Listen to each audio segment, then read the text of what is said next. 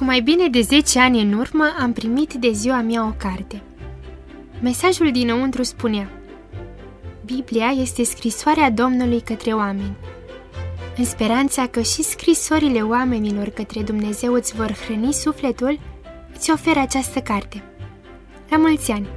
Și într-adevăr, așa a fost.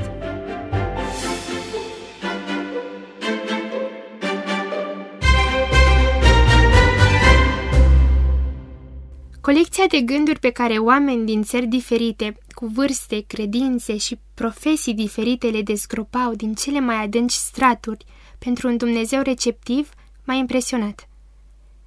Pagini întregi de adorație, revoltă și frământări, recunoștință, dar și urme de scepticism. Totul străbătut de un singur cel, nevoia de claritate. O nevoie fundamentală, căreia mai devreme sau mai târziu îi cădem pradă cu toții. Și atunci constatăm că viața nu vine cu instrucțiuni de utilizare. Școala ne învață mai multe despre râuri și munți decât despre sens și iubire. Părinții nu au timp de întrebări existențiale. Maturitatea ne rezervă roluri predefinite și un control relativ asupra lor. Suntem asigurați, în schimb, că cerul este limita. Sloganuri ca Simte-te liber, fii tu însuți, urmează-ți calea, ne gâdile urechile în timp ce opțiunile noastre reale sunt infime în raport cu ceea ce ni se cere să credem. Chiar și sensul vieții devine derizoriu când, la sfârșitul unei zile de muncă, adormim cu ideea că ultimul tip de laptop, de aragaz sau de ceas digital ne-ar putea face mai fericiți.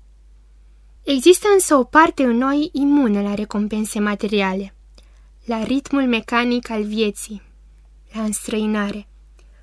O parte unde dospesc motivații, credințe și, evident, întrebări.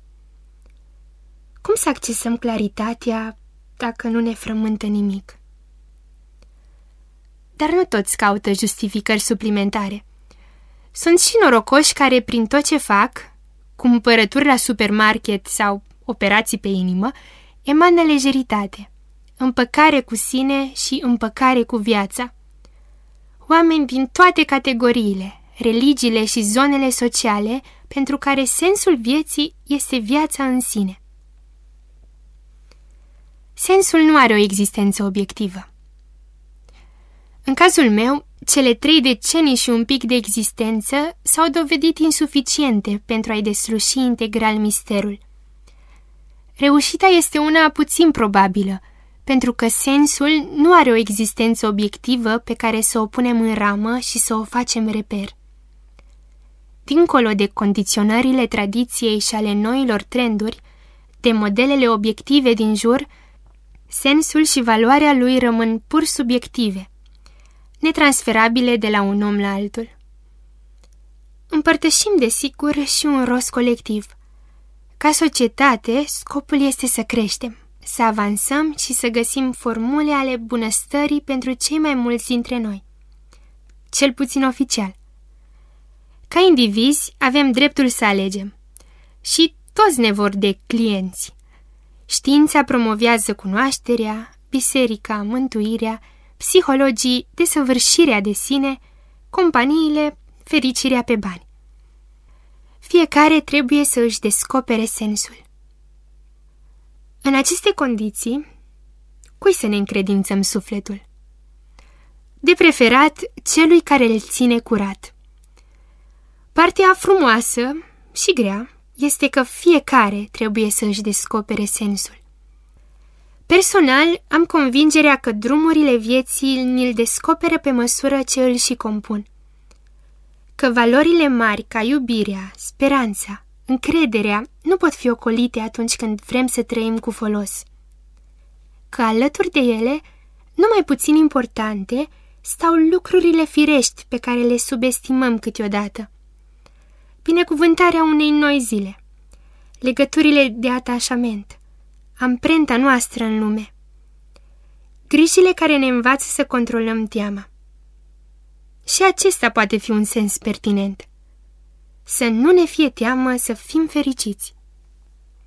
Dacă 34 de ani nu ajung pentru a dezlega mistere, 12.410 zile sunt totuși suficiente pentru o vagă idee despre cum să le valorificăm. Despre cum să trăim cu certitudini, dar și cu ambiguități, cu răni, carențe, zile proaste și vulnerabilități. Despre cum să acceptăm că există și bine și rău. Despre cum să ne alegem tabăra. Despre cum să înnotăm împotriva curentului. Despre cum să nu abandonăm cursa. Despre cum să formulăm întrebări și să nu fugim de răspunsuri. Claritatea nu se obține greu sau ușor. Se obține în funcție de cât de mult coborâm garda. Salutare! Sunt Cassandra Chelmăgan și te invit să ne urmărești în fiecare luni și joi pentru perspective distincte și repere într-o lume permanent în schimbare. Găsești acest articol, dar și multe altele, pe semnele timpului.ro. De asemenea, te invit să urmărești activitatea Amicus atât la nivel național, cât și a filialei din centrul tău universitar, pe Facebook și Instagram. Iar până la următorul articol, te îndemn să trăiești o viață plină de sens. Pe curând!